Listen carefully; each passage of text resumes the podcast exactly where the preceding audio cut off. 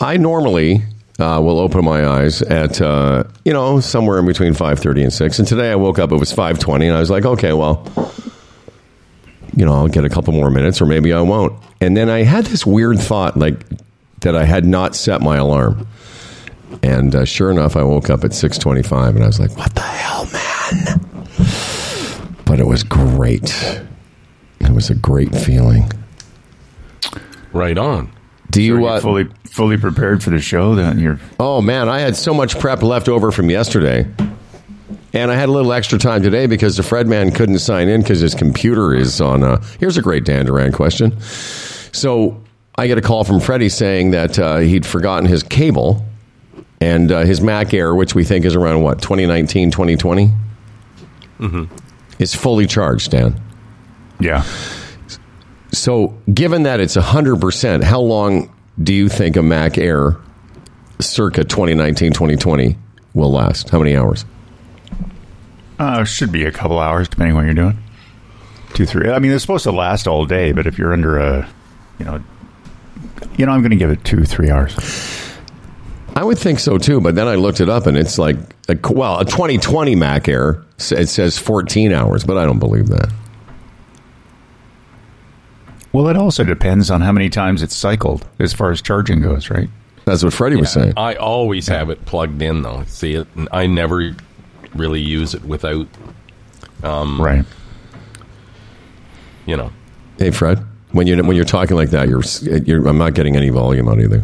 Oh no, I know. I'm not. I'm Okay. just. I'm just doing something here. Okay, well, we're, we we're, we're recording, so we're doing Oh. something too, yeah. Yeah, we're doing something. It's called a show. So we're recording now. All right. yeah. Yeah. yeah, we usually start a couple minutes ago. Okay. Um, so we're live streaming and recording. So yeah, we're doing it all. But uh, listen, if you're not ready, I can start again. No, no. I'm just. I was. Just. I want to know. Anyway, I want to know. I was just checking my battery thing, and I'm just going to keep my eye on it. That's all. Well, Dan's. I don't know if you heard Dan say he thinks it'll last a couple hours. I think so too, Dan. I don't think. I think 14 hours is stretching it. I don't believe I could Yeah. get 14 hours. But I'm like you, Freddie. I almost never have this laptop off charge. Right. So. Anyway, so this is we have a little. I'll just by way of saying to everybody, we have a little. You know, it could be if Fred's computer doesn't last the whole show, it'll be like a Bible miracle. One of those Like things. I'm already at. I'm already at 95. percent I've lost five percent just in this little. So, the show must go on. All right, we Well, got to get turn your uh, tur- for saving. You just turn your screen uh, level down. like Well, the brightness. bright- The, brightness, yeah. right. Where do you do that? Okay, at the very Well, top. there's even Howard knows No. this one. No, seriously. oh, where do you do thank that? you. I love that. Even Howard, an idiot.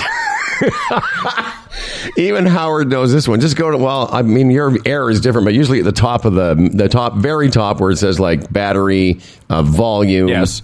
Yes. It should be up there somewhere. I have it on Dan. I actually have it on my on my um, because my computer's a little later than his. I've actually got it on the uh, keyboard.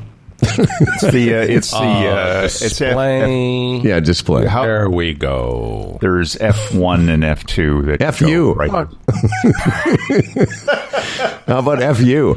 Yeah, I did the display and I turned it down. Okay. Yeah, that'll that'll save a lot of battery right there. Well, we Right should there. just rush through the show then. Let's rush through it. There's it's a 15 minute show today. Thanks, guys. Is there anyone at the park, Dan? You're not at the Dan. Fred, Fred's at the trailer, so is there anyone at the park that's got a? Uh, but the, well, the problem with Mac charging is that if you don't have the right era, era, they don't.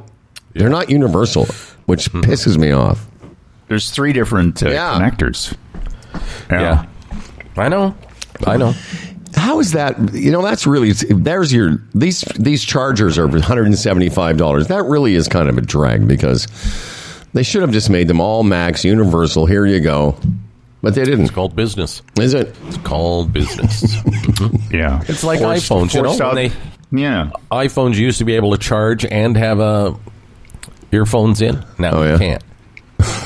Now that's changing, by the way, because uh, not so much in North America, but in Europe, the uh, the new standard for power and a lot of I don't know the specifics, but uh, is the USB C cable. The The one that Howard you you you you used to plug your phone in. A lot of the Samsungs have that same. Oh shape. yeah, yeah, that's uh, that's cool. Hey, by the way, shape. Dan, no matter what you Yeah. say today, I'm going to say even Howard knows that. Okay. Um, But no- because because Europe's uh, cre- uh, uh, adopting that standard, yes, it, it, it makes it just a, a little bit harder to have two standards for, for a lot of companies. So they'll adopt that country that that uh, standard worldwide because Europe is you know such a large market. So that's why a lot of the USB C cords are now part of the the world. Well, as you guys know, I've had several laptops. Uh, some were stolen, some were broken, some had uh, coffee spilled on them. So I've had several iterations of this, and I, I've actually said this to you, Freddie, a year ago. So I said I, I think I might get another charger so I can have one in the studio and one in the house. But they're just, I just find it needless. It's one hundred and seventy five dollars, and I just make the effort to bring the charger upstairs. It just bugged me that every Mac I got, including this one, which has a completely different charging port. Uh, anyway, let's start the show. So before Fred's uh, Mac uh, dies here, okay? This episode of Humble and Fred is being broadcast to the world from our state of the art Humble and Fred studios in Toronto. From our well equipped facility in the Kawarthas with a canoe hanging from a tree, and from a porch in Stratford. And is brought to you by Bodog, the Retirement Sherpa, The Chambers Plan, Erin Ventures, EVNet.ca, Architect Outdoor Living, Palma Pasta, and Stretch Lab. And now, here are two men that now that their vacation is over, can get back to talking about resting heart rate, stool firmness, and their upcoming seasonal wardrobe changeover. Oh, there's so many new colors and styles to choose from. It's Humble and Fred. Daniel, thank you very much. Uh, Bill Brioux joins us today, always a favorite guest. Tim uh, Niblett, a favorite contributor, and Tim Daniels from Erin Ventures to update us on uh, what's going on. Hey, Freddie, if your computer does die, you can just come back on the show using your phone. Oh, I know that'll be a great bit. Yeah, great bit. Yes, I can. By the way, that I will. I bought, you guys were trying to get me to see that canoe, and I don't know why. I, I first of all, I'd seen it before when I was at the lake, but it took me a second to concentrate on where on the tree the canoe was. That's quite the phenomenon, really. The fact that it's stuck there. Yeah, the wind, uh, you know, swirled and blew, and it, it. Well, what happened? It was on the ground, and then I think a tree fell over, and the root from the tree lifted the canoe. Because that happens a lot here. A lot of these pine trees, they don't, they're not very deep rooted. So in high windstorms, they tend to topple over And flip up. and I, flip up. And then, yeah, so the tree went over, the root comes up, and it grabbed the canoe, and it grabbed it in such a way that, you know, storms since then, be it rain or wind, uh, haven't moved it. It's it's funny actually. It's Uh, now a landmark. It's a landmark. Yeah. I've seen. Have you, I don't know if you've seen it, but I've seen. Uh, uh, sometimes they, they do canoe tours around, you know, through the locks and whatever. And there was a canoe tour that came up, and they gathered around the base of that tree on the water and sort of listened to the tour guide talking about the big derecho and what happened to the area and all the rest of it. Well, it's fascinating. My uh, indigenous friend up here, Mike, he uh, just named his child Standing Canoe. Um, Did he? so, what's uh, what's your friend's? know what's Mike, your don't you? what's your friend's last name, Fred? What's Mike's last name? uh, Taylor or something. oh, is that right? yeah, Is that yeah, actually. okay? Because I'm questioning right now if you actually have an indigenous friend or do you made up one for this joke. Mike, we uh, Dan, do we not have an indigenous Yes, friend named that is Mike? true. Yeah, there's that guy. And and he named his child fucking in a canoe or something. No, Standing Oh Canoe. yeah. Because of this. Oh, fantastic! Well, that's amazing. Yeah. Um, But it is fascinating that uh, that, it's still- that it's fascinating that it's stuck in a tree. Compelling. completely curious. Um, I have you a couple couldn't of, make it out because you're colorblind. You couldn't see the color. Well, I, right? I, I did. Yeah, in, at first I couldn't see it, and then I did, and then you can't not see it. I was there's a couple things I wanted to mention. One is how long. Well, I, my buddy Dave uh, White just came back from the West Coast. He was on the you know, there's a whole different world out there. He was traveling on by a big, like his brother's got like a 50,000 pound cruising boat and they go all around the Tofino and all these places and Comox and uh, they're all, and I, and then he said, well, when I said, what do you guys do? Well, we just go from, you know, little bay to bay and then sometimes you get on the water and you kayak. And I'm like, no one kayaks. Um, I, I said, if you kayak, you, you're 12 minutes. And I think the same of canoeing. Like, can you canoe for longer than 12 minutes? I don't think so. Dan does. Well, yes, but Dan can hand. Dan's got a different mindset. He can uh, he gets absorbed in it, but it's just one of those things when I see people doing. I'm like, yeah, they get tired of it after about 12 to 14 minutes. Uh, I, well, that's sort of a generalization. It is. It's being it's being very general.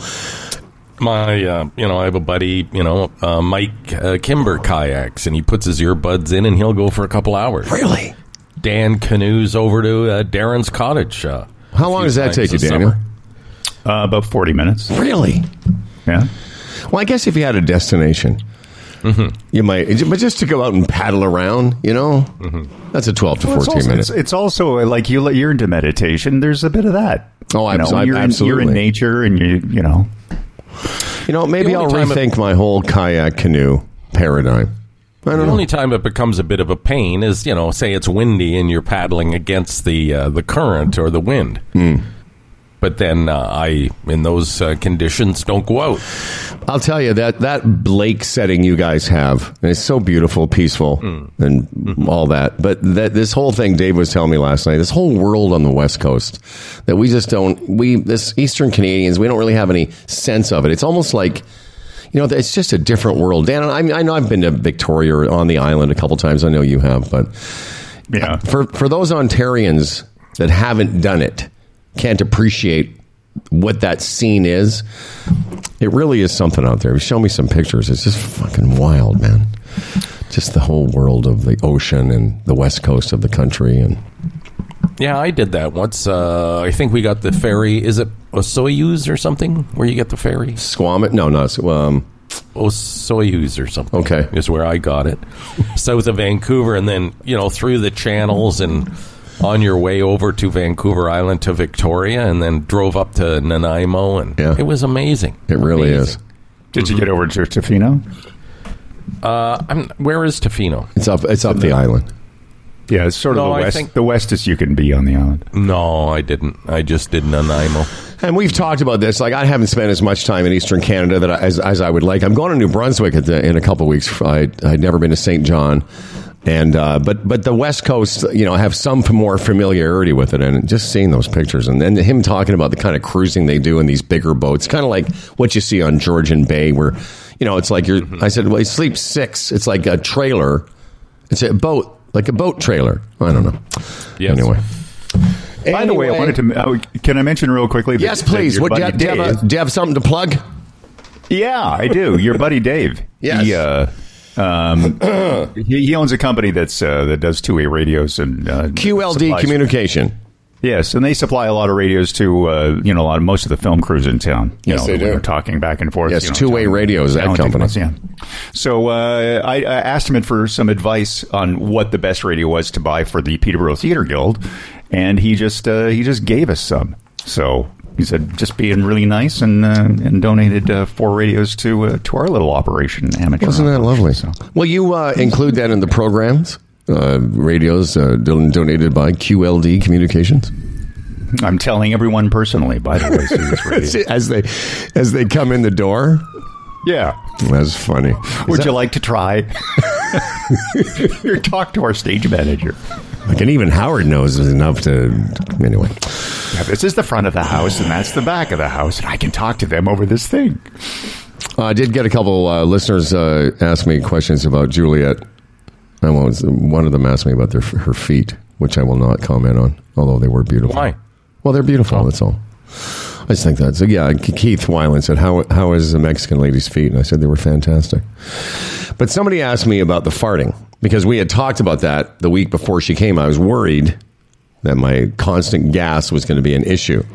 I was, Yes. and uh, someone asked me how I solved that. Very simply. What? Mind Uh, over air. Yes, I. Uh, what I did is I uh, found uh, in the cupboard. I had a, a packet of Gas X, and I was gobbling them like they were uh, Skittles, and they worked. It worked for. Uh, I took them after every meal. I don't think you're supposed to do this long term, but I took them after every meal, and I made sure that I, I did try and eat slower. Although that was one of the first things she said to me. You, you eat so fast. I, said, I said, I know. That's what she said. Jew eat so fast. Yeah, Jew. I know. She went right to the Jew stuff. That's what it sounded like. She said, Jew eat so fast. When I made her dinner, she said, This is jummy. I said, That's not how you pronounce that word. she says, No, it's jummy. it's not jummy, honey. But I appreciate Yeah. the sentiment. So that's what I did. I so the answer if you're wondering about the farting, it was gas X after every meal. And it worked. And it works. Absolutely. It really works, eh? Yes, ma'am. Wow. See, if I cared, I, I, yeah. No, it's good to know in case I'm ever in that situation, but I'm not. So, Belize is used to mine. Although I'm pretty good, I can leave the room. A lot of space in our house. If Mm-hmm. I feel one coming on, I can just leave the room. Yeah. Yeah, but I, I was having the kind of, and I what I have is a bit of I, whatever's wrong with my stomach and has been for a couple of years. Really doesn't it, it doesn't produce a a very odoriferous uh, expulsion, but it definitely Uh, it it hurts. My stomach is actually in pain when I have to, you know, relieve the wind, and I. So for seven or eight days, I thought I better not. I, I just rather not do it in front of her yet, you know, No. because I don't think she'd think that was jummy. Yeah. Yeah, there's no way. Yeah, you couldn't do that yet. You want to But wait again, to you down know, the down, road. Down What's the that, Dan? road when you, huh? I'm sorry. Go ahead, Fred's gonna fellas. say the same No, thing. no, I was going to say down the road when you sque- squeak the first one out, she might find it funny, and then the pressure will be off. no, it's constant pressure. Um, while we were gone, I don't know if we talked about it yesterday, uh, but I did. I, I it may have come up on the show that uh, Pee Wee Herman died. Did we talk about this, or did it come up with Larry Can't remember. just briefly? Anyway, Paul Reubens uh, died. Do, do you, any, is- I can't. Anyone know what the cause of death was? So I think it was cancer. Was it? Yeah. And seventy-one years old, Dan. Not very old. Not very old. But the thing that struck me was, you know, that character has been around all our lives. You know, controversial. Also, you know, was a big star at one point. But he went to his grave being Pee Wee Herman. Like that was the headline. That was all you heard. You almost barely heard Paul Reubens, his actual name. Right. Yeah. Well, to be expected. Although he had quite a career on the flip side, didn't he? Didn't he? Wasn't he a writer, a producer, uh, something? Or didn't I read like I don't know. I think maybe you Like even he- asked that question yesterday. I have no idea. he made a living You sure in he did? industry outside of Pee Wee Herman, and he had a couple of dramatic roles along the way. But I don't know when he was when he was a kid. Did he think he was going to go to like on his deathbed was going to be Pee Wee Herman? Pee Wee died. this is what I have to look forward to. It's going to because I'm, it's not going to be Howard Glassman died. It's going to be Humble Howard of the Humble and Fred show. Yeah. Passed away peacefully in his sleep. Hopefully, Does that bother you? No. I just think uh, you know I'm now 63. I'm kind of used to it after you know since 1978. Yeah, you won't. Uh, you won't be around to worry about it anyway. Oh, I'll be worried about it somewhere. Yeah. Somewhere in the afterlife, right, Dan? Somewhere. Somewhere. Where am I going to? Dan's like, yo, I know where you're going to be. You're going to be in, I know you're going to be in hell. You're going to be in You know, hell. you sp- you speak of uh, gas X and thing, you know, that's to suppress farting. yes, sir. Um, I just saw Sharon uh, Osbourne, and like she's tiny now, and apparently Oprah is too. This Ozempic, people are taking it strictly for weight loss. We Yeah. talked about this earlier on the show, but it's really like it's it's like wildfire, brother. Uh-huh. You know, people that don't even have diabetes is what you take it for. But uh, like she's tiny, and it only took her like like five months or something to to lose. I, I don't know how many pounds she lost, and uh, you know, they still don't know long term side effects of this thing. So listen, if I have, if I'm a diabetic and I have to take a medicine like that, I do. But these people are jumping on this Ozempic thing just for losing weight and. You know, pr- pretty soon people like uh, you know me or um, you previously, whatever. If you want to lose like twenty pounds, are, are we going to start jabbing yourself with this stuff? It it really is the phenom. It's like it's like a freak of wonder drug. I mean, you know, for decades and decades, for centuries, Yeah. people have tried to solve the weight lossing uh, loss thing, and and Ozempic is it's the ticket. And you know, it's not the only one. I read something this morning. I don't have it in front of me, but there's another one in uh, in Europe, a rival drug that's similar to Ozempic that that they're Yeah. getting approval for, but it had, it's having the same results because, as you say, worldwide obesity, you know, is one of the phenomenons of our of our age has been for a while, but not at the levels they're at now. And uh, of course, everyone wants a, a shortcut to it rather than trying to you know, maybe eat less, walk more. Just you know, take this drug, and then in a few months, it's gone. I saw a guy on the television On the television, you say? on the television a few nights ago. A big guy. He lost seventy one pounds, I think, in eight months taking Ozempic. Now he's off it. People are trying to get off, and I, you, you, you, obviously you can get off it. And now the question is, how click, uh, quickly would you gain the weight back, or does it suppress your uh, appetite long enough that maybe you're conditioned now to eat less or whatever? Is that what it does? Is it a does it suppress your appetite somehow? Yeah. like it, it's a neurological interrupter some in some way. yeah, Wow. this way, but. Uh, Anyway, uh, I don't know. When you're talking about gas X and that, I just, uh, you know, what we put in our bodies to do whatever, and this, uh, it definitely is a. I, I'm calling it a wonder drug. Okay. I'm calling it a wonder drug. It's like you know when Viagra first come out. What? I take that pill and I get a bonus? what? What? What? Um, well, uh, here's somebody else that you've been now you've now tagged him. Uh, you're you're calling him convicted rapist. Um, but anyway, the former president of the United States. This is all going to tie into obesity. Um, you know, one of the great wonders of this character, and he is a character. He's like a character in a movie. One of the great wonders of this character, who's like a crime boss, who's like this Machiavellian, you know, politician of, of you know, really will be this this person, Trump, will be famous forever for a lot of the wrong reasons. But Right. one of the things, you know, you look at this guy. Here's how narcissistic he is. He's a fat fucking fuck. He's a fat guy. Fat, sweaty, fat. so, but here he is talking about Chris Christie, who's nowhere. It's not like Trump small, Christie big. They're about the same size. Who's good? No, no, Christie's he's eating right now. He can't be bothered.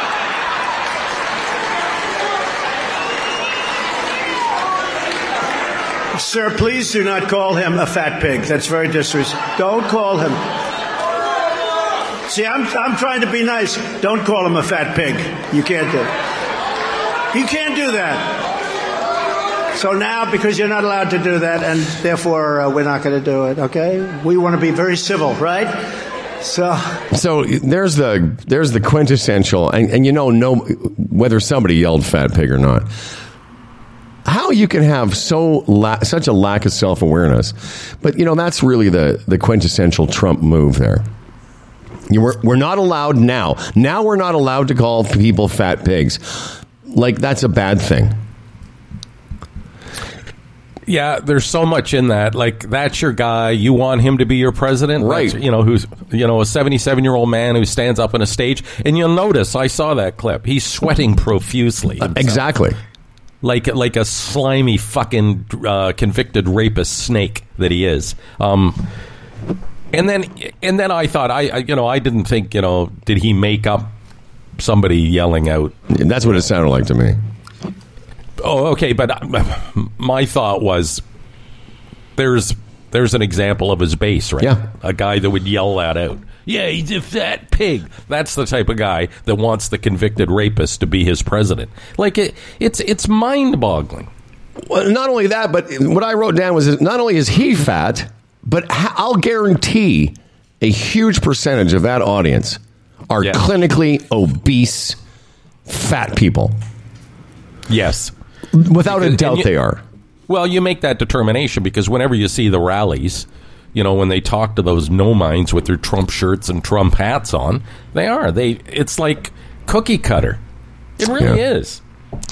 Did you happen to watch any of that stuff I sent you yesterday from that imbecile who has his little podcast and, and, and quite a few followers, like a quarter of a million followers on Twitter or whatever they're calling it now? But see, Howard, I looked at that. I got remember that time we got all those Twitter followers or whatever. Yeah, yeah. Um, because the action on that site doesn't support those followers. well, whatever. But I, oh, I know. Yeah. I'm just saying that. But anyway, my next point to that was I think we should have that guy on the show I thought the same thing. I said, I'd love to have that guy on the show. And just ask him questions. Yeah. You know what I mean? We won't get it, and we'll tell the audience before he comes on. Here's what we're going to do. Humble and Fred aren't being cowards. We just don't want to get in pissing match. We're just going to ask this guy questions. Yeah. Because all you have to do is ask these guys questions, and in their answers, they prove how fucking dumb they are. Like that guy is dumb. such a dummy. Yeah. Like, like, like I would like to say to this guy, you know, at what point do you, you know, do you cash in your chips and realize the more you support Donald Trump, the more ridiculous you look? Aren't you worried about your own image?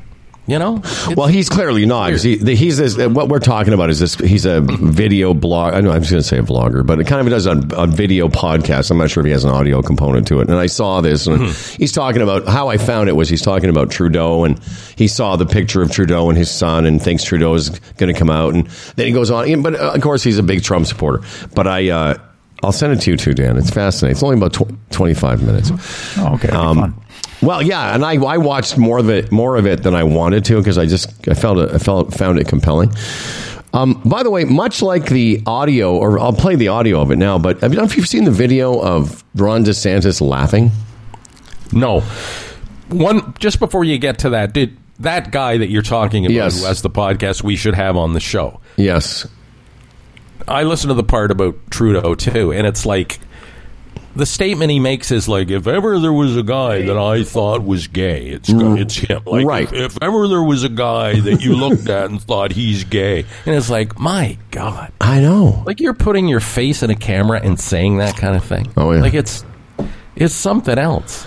Um, and, and, and again, it's just such a, a profile, stereotypical Trump supporter. Oh yeah. You know. Um, and what's weird about him is he lived in Europe for four or five years. Like he's been he's been off the continent. Uh, just quickly before we move on, I just I retweeted this yesterday, and and it, it was true. I said I don't know why. I don't know exactly why, but I can't stop watching it, and it's only about a 12 second clip. And I'll I'll try and send it to both of you guys because it's just there's something weirdly wrong about Ron DeSantis. It's it's almost like, and a few people commented about this. Mm-hmm. It's almost like he's an alien that's doing an impression of a human being. it's true, Dan. That's a good when, point. When you see him. And you're going to hear this, but it doesn't. The, the the audio won't do the the facial moves he's making, like he. On, well, anyway, I'm going to send it to you guys. But listen, Hey, your poll numbers behind President Trump have been pretty substantially behind. And you Not here. like I, I, you got to see what the face he pulls when he does that. Because what somebody said is your poll numbers. He's in Florida going, not here. And then he makes this laugh. And, and you know what? I'm, I'm going to say this respectfully. It looks to me like he has Asperger's. Like he's not, like he's not quite get, getting all the social cues. President Trump have been pretty substantially behind. And you Not here. it's so fucking weird. Oh man, that's who they have to choose from down there. By the way. Yeah, I know. It's scary stuff. Oh yeah. It uh, it really is. Let me say this. Yeah, and he's uh, anyway. Anyway, although did you see yesterday they had a referendum or something on abortion in Ohio? yes.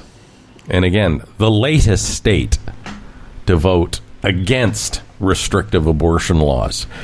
Are they not getting that message? The Republicans in the United States? I mean, they could lose the next election through women alone.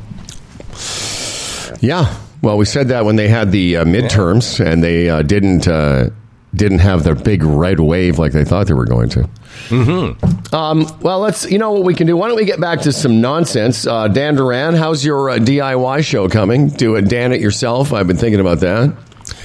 Anyone? Uh, well, we haven't. Uh, I've just been DIYing. yes, you have. So, I've been doing some research. I guess you'd. Say. Are you done this uh, latest job? You're, are you, are you going to go back to Stratford after this? Uh, there's probably one more uh, one more trip back here uh, later at the end of the month Are you? Would you? for finishing stuff. Would you? Um, are if somebody in our audience was like, I could, I could get Dan Duran over here. Would you? Well, I'm very I'm very picky, I know you are. but yeah, sure, And Dan charges it, a premium too, by the way. yeah. You know they. Uh, you know I need to stay there. That's right. The, uh, there's quite a few rules. Dan has to stay in your home, and uh, Yeah. Do the podcast from your house exactly. uh, in the morning. yeah. Uh, yeah, uh, It- it's the ultimate stop, humble. Stop working when I feel like it, It's you the ultimate humble and Fred and Dan fan experience. Yeah. Like, if you're a Humble and Fred show fan, what would be, how great would it be to have Dan Duran living at your home, doing the show from there, and fixing up your shit? No, eh, that's you know that was a big thing in radio for years, right? Taking the morning show to to people's houses, right? Exactly. What did they used to call those things? Like we invade the neighborhood or whatever. But people ate that stuff up to have Dan Duran do this show from your house while replacing your toilet. Listen, I tried to have him do it here, and he didn't want to do it. He was like, "No, not." He actually, we're, we're going to replace the toilet. Um, didn't they call that uh, with uh, at Q? They called it Breakfast with Voldemort. Wasn't that the show they did? Something like that. Yes. Fucking, I, I'm just literally. This is forget the DIY. This is the bit now. How? By the way, speaking of bits, how's your? Uh, how much uh, power do you have? Oh, I don't know. Let me see. Well, first I have to brighten my screen. Okay. Here we go. I have oh, 79. Okay, you'll make it. Oh, You we're make it, yeah. We're fine. Yeah, because you've only used twenty percent since we started the show. So, Yeah, we're good. yeah, that's right. Dan Duran at your home. You feed him, obvious, and uh, give him a place to stay. Will he sleep with you? That's again up to you. That's up to you, people. You know, you want to have a Dan Duran swinger party. Oh, that's an add-on. Oh, if I get a huge add-on, get it? Huge add-on Yeah. Uh, for D- Dan. I'll take I'll take the um Yeah, I'll take the Dan fucks me option. Yes, thank you very much. Yes, we're having uh, Dan. We're having a Dan Duran do our basement, and we're fucking him. Yeah, we're doing. Uh, it's it's an option. We took it. We, we you know what? And we've been very very happy with the work he's done in the basement and the bedroom. See, this is a, a, uh, testimonials we could have. Thank you, humble and Fred. Dan Duran painted our den and and had sex with us. Possible. Right. Very Seriously, don't tell me that you know who uh, Eric Magditch or uh, uh, who's the lovely woman that always sends us uh, voicemails. Julie Fleming. Julie Fleming. Don't tell me Julie Fleming wouldn't want Dan Duran to put down some hardwood and put down some hardwood. You know what I'm saying? Come on. This is a bit that just won't end. No, I know. Yeah, there you go. Dan's, Dan's looking through his notes, hoping, "Man, what can I? How can I change the subject? How can I change the subject? Uh, I was thinking of Jennifer Kelly, but yeah, Julie Fleming is our uh, Oh, right. main U- uh, uh, U.S. po- political correspondent. Right. I think both Julie and Jennifer would love to have Dan Duran doing some uh, Reno, you know, some Reno Mm-hmm. work. Oh yeah. By the way, we're going to do our email show tomorrow, and uh, so you have one more day to get some emails in. Uh, and of course, uh, I did find the name of the gentleman that won our email uh, contest last year, uh, last month. I'm sorry. And uh, wouldn't you know it, it's Randy Wood, which is, by the way, Dan Duran's Reno name. It's all working out. Uh, yeah. This bit he has wins- a beginning, a middle, and now an end. I'm Dan You want a Duran. hundred hundred dollar gift gift certificate to Palma Pasta? Yes. Yeah, you'll love it. That should be Dan's Reno name, Randy Wood. Yeah. Randy Wood. Dan, where, okay, I'll tell you what. We're gonna let we're gonna we'll we'll, we'll move on from this. Where would you you. Where would you like to go? Uh, is there something on your mind that you'd like to, to to take it, or will you be back this in a in a bit for your news? Will you do that? I'll do the news. Yeah, But you won't. You will not participate anymore in this bit. yeah. Let's let's move on. Okay. Um, you guys, can you help me with something? I uh, it, Taylor Swift makes me feel really, really old. You know, she's uh, six dates in Toronto in November. And I'm reading all the stuff about how you get tickets or how you won't be able to get tickets or the process to get tickets. But six shows in Toronto in November. I couldn't tell you a Taylor Swift song. If she came on the radio, I couldn't identify her. It's really an old guy thing because is she not arguably the biggest Biggest in the world. star in the, in the world right now? Yeah, and by the way, I, th- I don't think it's November. I'm looking at the story here on Global. It's next year, I believe. Oh, I thought it was. I thought I read November. Anyway, um, whenever it's six dates. Yeah. and uh, and uh, and then I was just looking at the ticketing process, and this goes on all over the world.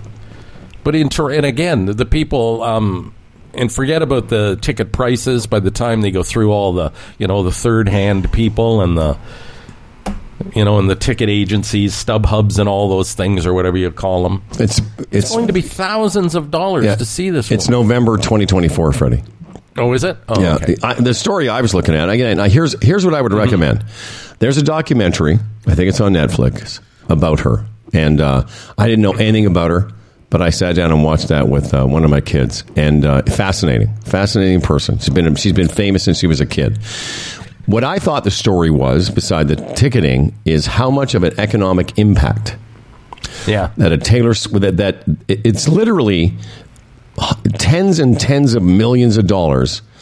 Uh, here in Toronto, they estimate somewhere in the neighborhood of sixty to seventy-five million dollars of those dates in the city. Uh, Fifty-five thousand people spending thirteen hundred dollars US, plus all the restaurants and all the transport and all the hotels. It literally has moved the economics of many states that she's appeared in Um, Swift's uh, a, a, a company in the states, a U.S. think tank uh, that promotes Colorado's economy, economy, found that Swift's two shows in July led to a U.S. 140 million dollar boost to the state's GDP for the year. Well, it's amazing, but e- even look at that date. Again, I just I see November. I assume it's this November, but look at that, November 2024, and it's already a thing here. Oh yeah, Like it's like it really is something. Like, do you know her music? I do your kids like I would imagine may like my granddaughter maybe, but it just hasn't come across my radar. Like, are you aware of her music? Like, is it what is it? Is it just poppy? yeah. I, she, no, she's good. I, you know, I am not really. I couldn't name a Taylor Swift song.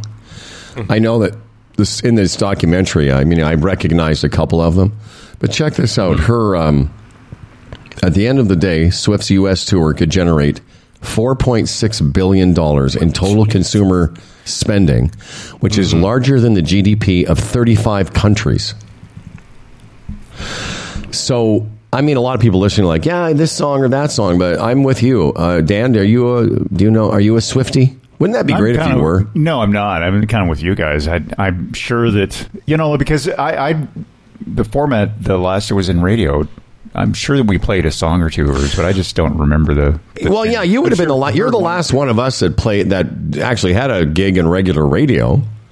But she had a lot of country stuff, more country based. Well, no, to begin with, she did when she was Yeah. a younger, much and then younger. it moved over. Yeah, Yeah, that's uh, it's something. Uh, uh, and again, I bring the age thing into it. Maybe I don't know. That's not accurate, but here I sit at 67 and this this huge musical industry going on, and I'm not really aware of it. You know, if obviously if I was younger, I would be. Yeah. Um, or maybe still in the business, and we worked at a obviously a station that played that music, but.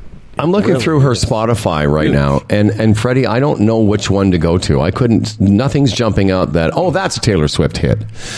But I will say this: if you're bored some night and you and you happen to come across this uh, documentary on her, just fascinating her story, how and and what she's gone through. Remember, remember that uh, Kanye came on stage when she won her first, like, like like this is years ago, Right. famously came on stage in front of her and said, Yes. "Hey, Taylor's pretty good, but Beyonce had the song of the year or whatever that nonsense were." So that's part of the documentary, how it affected her, and uh, and so on. But I, I found I didn't really have any connection to her other than I'm she's very very talented. Uh, that's what I know. Yes.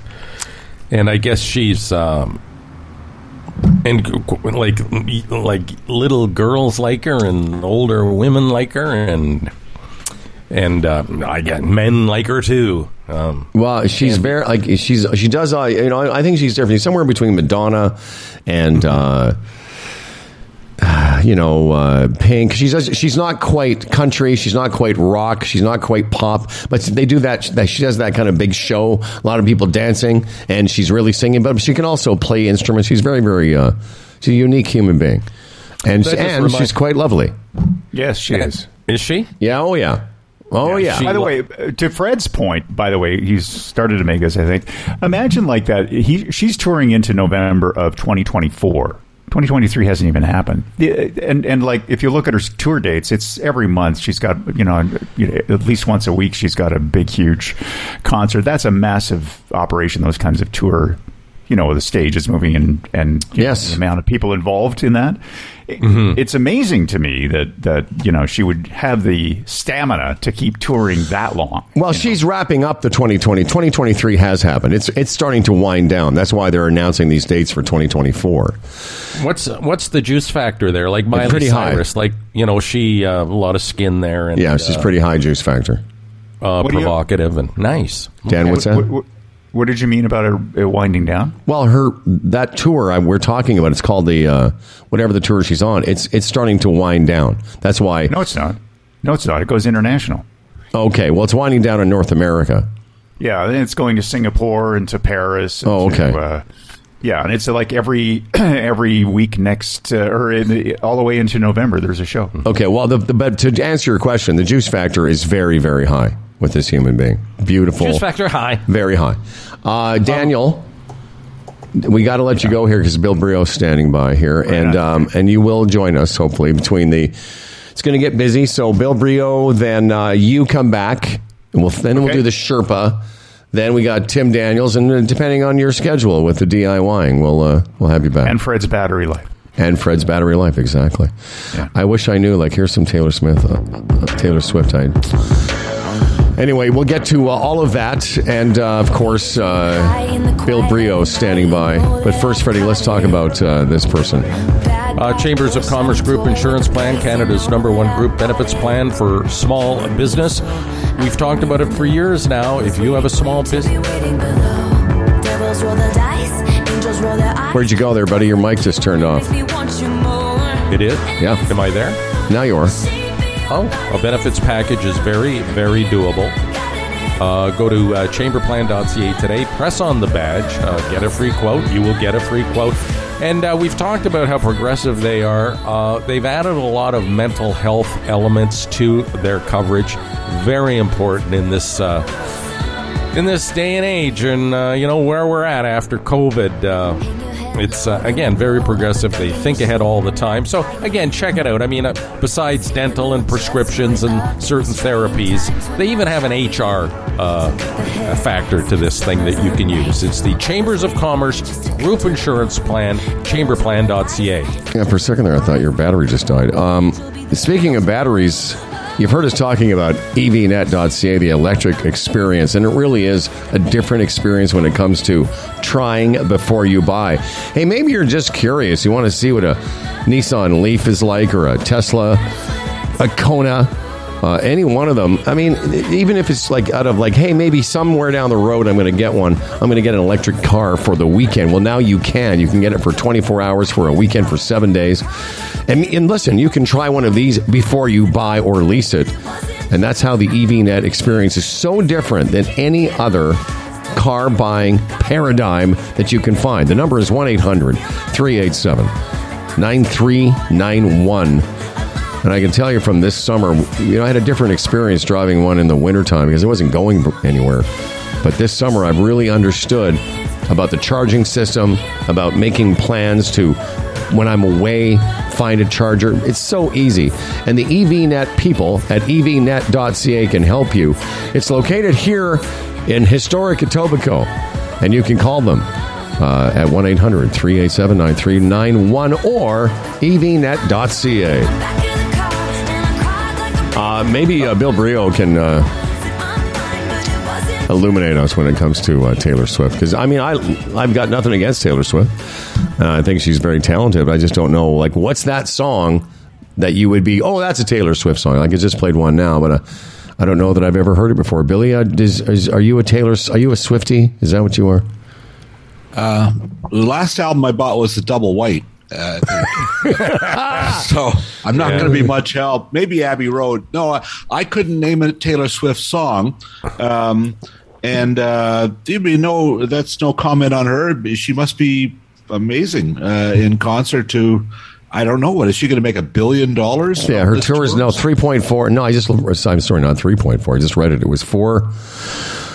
4.6 billion in consumer spending. Now, I'm not that's not what she's making, but that's what it's generating. I'm still getting over the uh, breakup of the DeFranco family. So Well, you know, maybe you know a little out of it. when Howard was describing her, Taylor Swift, he said a little bit country, and a little bit rock or a little bit rock and roll. It made me think of Donnie and Marie. Remember their That's show? They had that bit. I'm a little bit country. I'm a little bit rock and roll. That's and that's where my that's how old I am. is Paper roses. saying. Yeah, no, I remember that. Well, now that we've aged, yeah. Listen, if you didn't, if there was any question that the three of us are nearly 300 years old, uh, when, when I, I used to work as a busboy at Ontario Place when I was a teenager, like 14, 15, and uh, the pass into the work got me into the a CNE grandstand, and a bunch of my friends the same, and we would go and sneak in see the Guess Who, uh, Chicago, but uh, anything because we could get in for free. So we went in to see the Osmonds, I think, and uh, you know it was just uh, crazy. Uh, but yeah, I mean, so she is the uh, ten times the equivalent of those guys, I guess. Well, let's have a little bit of Donnie and Marie as we introduce our guest today. Wow. Um, he uh, is seriously one of our favorites, and uh, we enjoy catching up on what's going on in television. He was a, a writer of some renown for many, many years for like regular newspapers and such. And now he's the host of uh, a fantastic podcast. And he writes uh, uh, constantly about what's going on in the world of television. It is, of course, Bill Brioux. What's the. Uh, it's Brioux.tv, the podcast, isn't it not? That is correct. Brioux.tv, the podcast. Yeah. I, you know, every time you're on, I'm like, I gotta, I gotta wonder if I've seen anything that uh, I would uh, get excited about. And the one thing, and I reminded my buddy Dave about this last night, that I absolutely loved, and I recommend to all my friends like you too, is the Righteous Gemstones. God damn it! It is It's such an o- obvious idea to spoof, uh, you know. Uh, religion. yes, it is. And uh, they're doing very well. A lot of talented guys. Danny McBride, John Goodman. My goodness, how can you go wrong? I, I I just, I honestly, Fred, I know I've said this to you a bunch of times this summer. You should watch this. You should watch that. But it's on Crave. I just burned through season three. It is so quirky, Bill. I mean, I don't know how much of you've seen it. How much of it you've seen? I've not seen every episode, maybe half of them. Yeah, no, it's a, you know, yeah, no, you're right. It is quirky, and uh, but but those guys, it reflects the people making it for Yeah, sure. it They- just get. been- I'll tell you, season three just gets weirder. Every episode is weirder and weirder, but I rarely laugh by myself out loud, as the kids say. But a couple times it caught me by surprise. They look like they're having a lot of fun. Oh yeah, right. Fucking Oh, Dan. true. Although Danny McBride never doesn't play Danny McBride. No, that's true. It's Yeah. always him. yeah. Um, do you remember that movie Tropic Thunder, Fred? He was in that. Yeah, he was in it. Yeah, I didn't see it.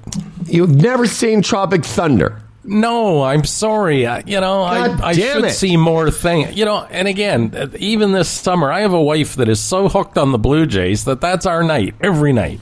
Wow. Three hours of Blue Jays baseball. Good lord. And I love so much that she's into it that I don't Yeah. want to go downstairs and watch something else. You know, Anyway. Well, when the Jays are done, you should uh, catch up on uh, the Righteous Gemstones. Belly, what are you watching?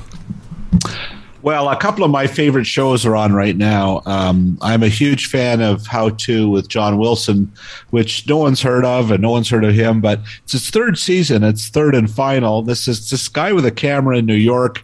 Uh, he's an oddball, but he's observes very keen observer of, of his world around him, and he'll take ordinary mundane things like scaffolding or public washrooms, and then by the end of the half hour, he just arrives at a very profound moment. And uh, uh, it's, it's hard to describe, but boy, oh boy, the, the juxtaposition of the images on this show uh, and, and what he is saying, his narration, uh, and the people he bumps into on the street, the interviews, people tell this guy the most intimate crazy things which leads to the next scene. And uh, I, I it actually has a higher score on uh, you know Metacritic than uh, Succession or um, any show you can name pretty well.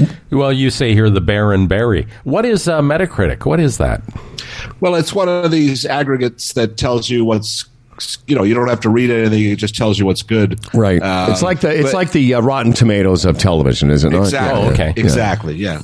I- They do well, you- and, well. and you've mentioned this before. In fact, you, I know you love it so much because last time you mentioned it, I went and I've got it. Um, um whatever uh, bookmarked on Crave. And I'm going to watch it because it does look quirky, and as you say, it's got a huge, uh, huge following in terms of the critics.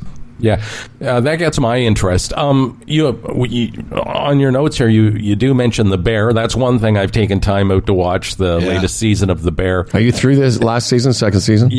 Yes, in the first five, I'm thinking I don't know if this is doing it for me, but I'll tell you that Christmas dinner episode Yeah. was like something I've never seen before. And Jamie Lee Curtis, like, it's really done a lot for her. Like, I see her being interviewed everywhere now, and all I want to do is talk about that episode, Yeah. and then it's something else, man. Um, um, well, if anyone doesn't know what we're talking about, it's it's a if you know the bear, it's it's in I think episode six or seven.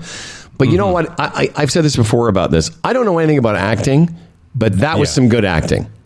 yeah. Do you know what I mean? Like say. you know, like I couldn't describe what it, good acting is, but when you see that episode, Bob Odenkirk, the, the, the the rest of the cast, and her. It's so it's so good. It makes you literally feel uncomfortable, like that. Yes. Like it was it seems something like else. a it seems like a documentary, doesn't it? It's very Almost. real. Mhm. Yeah. and uh, and uh, with the TV critics, I'm a member of the Television Critics Association. Two hundred of us across North America, and we just uh, released the list of our um, TCA award winners, and that was the best comedy. That could go in a lot of categories. That show, but Yes, it was sure. singled out as best comedy by the uh, critics uh, just the just two days ago. Yeah, Comedy. Wow. yeah, I know. You know, That's there's, oh, I forgot another guy in that scene is Oliver Platt. For God's sake, Yeah, great actor. so Great good. actor. Um, I do agree with you, Freddie. I thought the first three or four episodes were kind of like just ramping up. I mean, I like so much. I, I mean, I like the show. I wasn't like, oh, this sucks. I was just like, oh, it's Oh, not no. quite the. The intensity, but man, did they they uh, turn it up? You're also uh, watching. I didn't even realize they were doing a season two of the Rise of the Lakers. I did watch the first uh, season of it. Yeah, it's just started. It's back on Crave here and uh, HBO Max. This is uh, the Lakers in during their Showtime era, you know, in the '80s. Uh, Right. when Jerry Buss was the owner. John C. Reilly plays Jerry Buss. Oh my God! Talk about acting. You can't take your eyes off him. He's amazing. Uh, I interviewed the young guy who plays Magic Johnson, Quincy Isaiah. Was in Toronto in June, and I actually got my the podcast that's up this week is with him. And um, the funny thing about this show is that a lot of the actual Laker players hate it. Uh, Kareem Abdul-Jabbar, my favorite TV critic, he hates this show. Uh, he says it says the acting is wooden, it's mundane. Uh, he despises it, but he's only watched one episode. I, I, it's something personal about it he just doesn't like. But boy, as entertainment, it's not a documentary. It's it's it's you know Adam McKay is the guy behind it. So they take some liberties, but it is based on what actually happened, the same characters, and it is a fun and uh kind of a dirty 70s 80s show you know it's it's it's uh edgy. It's fun. Do they touch on, uh, you know, one of the great, not great, but one of the most fantastic moments of the 80s for people who lived through it was when, you know, there was the AIDS crisis and then Magic Johnson revealed that he had, a, he had AIDS and it crossed over from a gay issue to an everybody issue. Does, do they get to that in season two? Well, um, I'm only on the episode. I've seen the first two episodes of season two, but what they're dealing with is Magic Johnson's this young kid. He's an instant superstar, and uh, he's out of control. He he can have a different woman every. Uh, you know, he just set a timer, and and and there's a lot of that in the in the show. Okay, and and you get into that in the first few episodes of season two how um, this is going to uh, ultimately impact him. You know, he, be, he, he gets this woman pregnant. His very conservative family back in Minneapolis or uh, in Michigan, I can't remember now, but they're very upset. And and but he's you know he's in the middle of this incredible run, and uh, he just can't help himself. So yeah. there's there's they're leading up to what I'm sure will be eventually dealing with AIDS. Yeah. Uh, you're right here too. Only murders in the building. I've never seen that. I've seen the trailers for it. This is the Steve Martin, Martin Short, yeah. uh, thing, right? Yeah. Yes. Um, and th- the only reason uh, it gets my interest is because it's. It, Martin Short is universally loved. He it's it's almost like a Norm Macdonald thing by that community, isn't it? it it's just unbelievable. Yes. Whenever I hear anybody in a, in a, in a wide range of people talk about Martin Short. They just absolutely love this guy. Well, what's not to love? Like he's probably mm-hmm. the best uh, talk show guest ever. You know, whenever he's on mm-hmm. Letterman or wherever, he, he just comes out there and he's so Broadway. You know, he just starts singing and um, and, and, it's a great role. He's playing this Oliver, this um, former. Well, he's he's still performing, uh, uh, producing shows on Broadway, but he hasn't had a hit in 15 years. Except this season, he's mounting a big comeback production. And uh, what's interesting about Martin Short, as funny as he is in points in this season, he is a very good actor, and he really gets to shine in season three. Um, and of course, he's playing opposite Steve Martin, so that doesn't hurt, right? Well, I, am listen. I've heard of the uh, I've heard of this series, but I yeah. the, when I heard of it the other day, I was like, season four. What is Only mm-hmm. Murders in the Building about?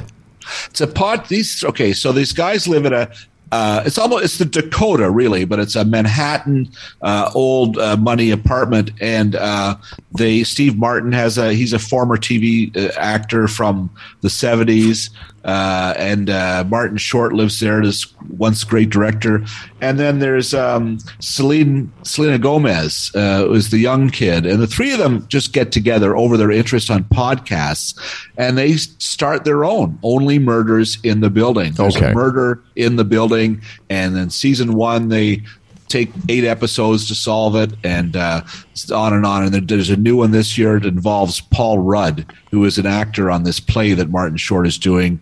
Um, and just the guest stars, Nathan Lane in the first two seasons just stole every scene. Uh, this year, Meryl Streep plays one of the hmm. actors on the stage, Paul Rudd.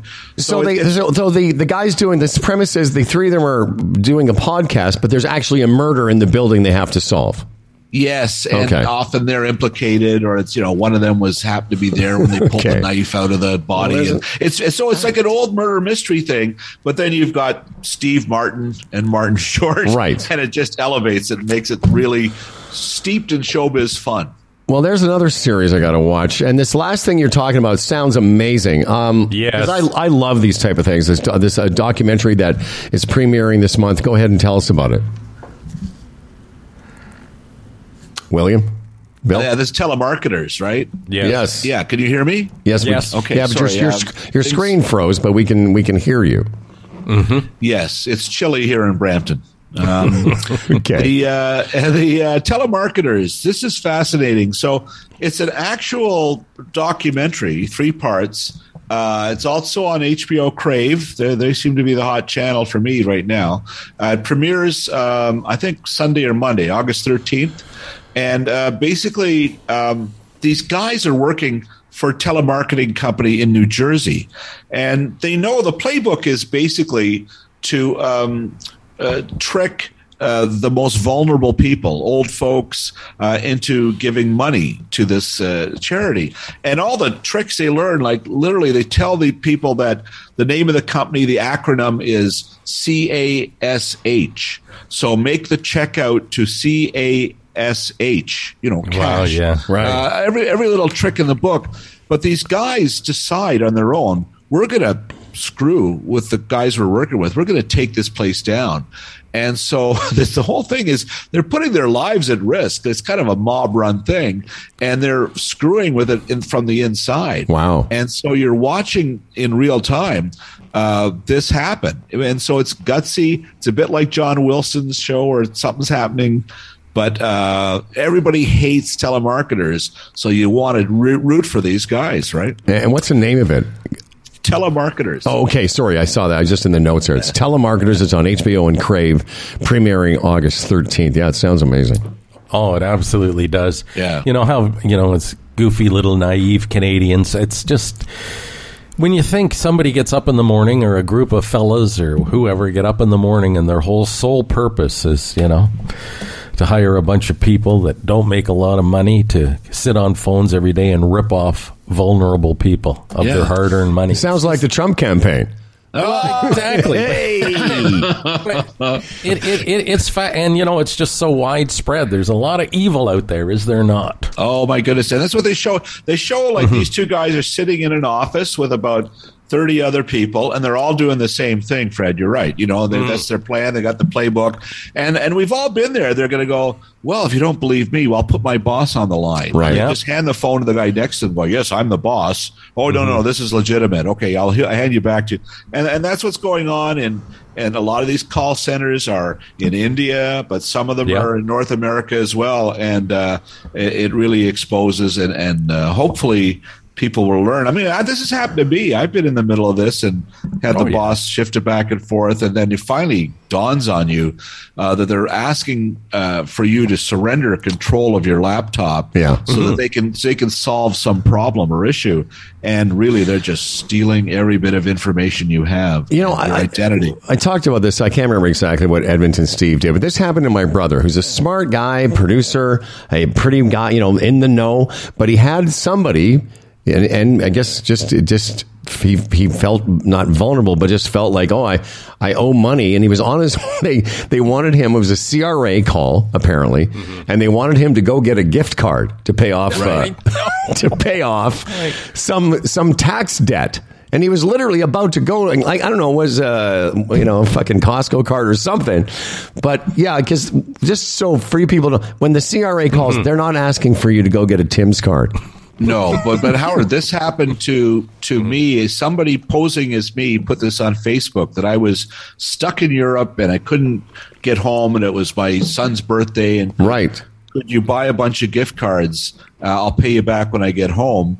And uh, this goes out to all your friends on Facebook. So there was a guy who I hadn't seen in 20 years, who I worked with at TV Guide, 25 years. You know, nine, I haven't worked there since 1997, and uh, lovely guy, but I just we you know hadn't kept in touch. Um, and he took it seriously. He went out and bought $200 worth of gift cards. Wow. And sent them. And then he sent me a, follow up email saying, like, I hope everything's okay. I hope nothing's wrong. And I thought, Jesus. oh my God. So I, I went out to Mississauga, met him, and uh, said, I got to pay you back. We ended up, he felt he'd been had. We split the difference. But I thought, how many other people did Yeah. this fall? And I thought, oh my God, you could quickly be 10 grand in the red, right? Yeah, for sure. That that call stuff, we just tell my mother-in-law, who's almost ninety, that nothing is that urgent. Hang Yeah. up and call us. Like nothing, nothing, nothing is that urgent. Yeah. That's um, got to be done now. And, and and it's you know some of it's nefarious like we're describing, and some of it is just mm-hmm. annoying. You know, I just had this happen, Bill and Fred, recently. Like for about two weeks, three weeks, I just kept getting a call from Bell. Kept getting a call from Bell, and I ignored it. I just thought it was telemarketing. I finally answered it three days ago. I just said to the guy, "Listen, I'm already a Bell customer. I have Bell Fibe. I've got a phone. I'm on your plan. Stop calling me. And he says, Sir, it will take 14 days to get your. He said, Do you want your. If you want your name taken off our call list, it'll take 14 days. I said, You understand? I'm your customer. Yeah. I'm paying you money. Take Yeah. my fucking number off today. Yeah. And he goes, Yeah. well, it's not personal. And I know I, I got pissed at him, but it, he's not the one. He said, it's not personal. I can't do that. And I said, well, that's bullshit. I said, you're harassing one of your customers. Yeah. And then there's that Mexican cartel thing where they get vulnerable Canadian guys to fall in love with Mexican women. Yeah. You know, and and, And have, create a and have, relationship. have a relationship and get to see Have a them relationship and eventually get to see them naked. sign It's over hor- the mortgage to their house. I was going to say, get to see them naked. It's horrible. It's horrible. Yeah. What's that number again? exactly. What's that number? I'm sorry, I didn't catch. I want to sign up for a second one. Do I get a second one? um, and finally, before we let you go, the writer's strike. Uh, I saw it. Strike was like, can't believe how fast the summer's gone. It's fucking August, but it started in May. It's uh, day one hundred. Yeah. Yeah, man. No, it, it's uh, and it'll be day two hundred. It'll, you know, I just don't see this ending quickly. Really? Uh, one of the problems is that there's the uh, TV is so expensive, and the money that it costs to make a series, most of them fail, and so a lot of these studios are thinking, hmm, you know, how much did we save over the last hundred days? Yeah. and it's it's significant. So they're not in any panic to to replace or to make new shows. There's still new shows coming on, like Only Murders in the Building and Winning Time. So we're okay right now. We can coast. Eventually, that's going to catch up. But then, you know, consumers might go, well, you know, I miss watching the Partridge Family. I can see that now on Stack or on, you know, like there's so much content that you have access to now that you could literally spend from now till Christmas just looking at old stuff, Sure. and and that's working against them as well. Yeah, that's the ace in the hole, isn't it? There's no shortage of stuff that was previously produced to take up your time. Well, not, not only stuff uh, Mm-hmm. like vintage stuff, like you're talking about, Bill. Just stuff. And look, at- look we've named ser- uh, half a dozen series uh, Right. between us that Fred and I and Haven't seen. like haven't seen. That's the real. Their real ace in the hole is the, right. is that we there's so much content to consume that we forget from now until Christmas. From now until years from now. You could catch up on stuff like you've never seen the bear, you've never seen murders in the building. Yeah. Um, it's that's the real. What, what, what about how it's affecting, or is it affecting uh, Canadian productions? Well, that's a great question, Howard. I mean, uh, you know, most of the Canadian stuff that's shot here from the United States is obviously affected. Um, you know, so the shows that have been shut down because generally they star the lead, the one and two call on the sheet are American. Right. They can't work right now, so everybody else go home. And so, yeah. Now, the other side of that is the CW network, which is run by Brad Schwartz, a guy from Toronto, uh, who, who was smart enough to pluck Schitt's Creek when he was running Pop a few years ago. So he realizes he's newly appointed president of CW. They're about to lose all their Marvel superhero shows. So he goes out and he buys everything on CBC, CTV. He's got uh, Son of a Critch. He's got, um, you know, uh, Kids Ruin Everything, uh, Moonshine, a lot of stuff that we've watched for two or three seasons.